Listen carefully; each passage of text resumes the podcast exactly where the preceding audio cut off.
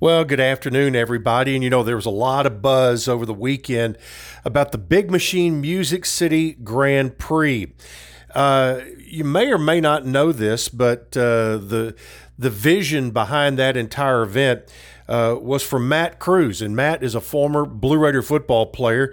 Uh, as a matter of fact, uh, Matt uh, grew up in the mid state down in Lawrence County, played his high school football in Lawrenceburg, and uh, came to Middle Tennessee and was a, a very good kicker uh, during his career uh, with, with the Blue Raiders.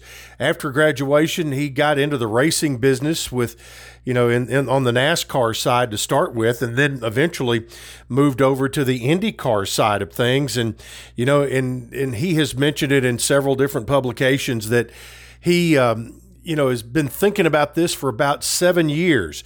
Uh, one of his really good friends and teammates uh, at Middle is my analyst and on the radio, Wes Counts, and Wes actually told me about this a couple of years ago. Said, "Hey." Be on the lookout. You might see a Grand Prix event coming through Nashville. And uh, sure enough, uh, that vision that Matt had seven years ago, that dream, came true came true this weekend, and uh, by all accounts was uh, hugely successful. So it's the first of what will be uh, many years of the Music City Grand Prix in Nashville. But a tip of the hat to a Blue Raider, that's Matt Crews. Well, uh, also some news today about former Blue Raider head football coach Andy McCollum.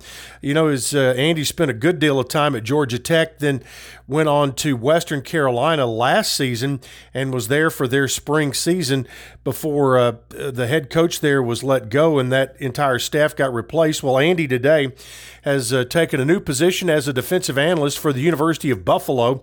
They play in the Mid American Conference, so we wish uh, Andy all the best of luck there and uh, good spot there for him in Buffalo, New York. Speaking of football, Blue Raider football practice got underway over the weekend whistles blowing and uh, just a, a, lot of a lot of excitement on the field. But the first couple of practices uh, have uh, have been in the books. Fall camp is back in Murfreesboro, and uh, much of the first couple of practices was a, a, test of retention, seeing how much of the team, particularly the offense, under a new scheme from the mind of offensive coordinator Brent Dearmon, could execute the install from the spring and a test the team passed with flying colors, said Coach Rick Stockstill. He said that he thought there was very good retention mentally from what they had done in spring practice and throughout the summer.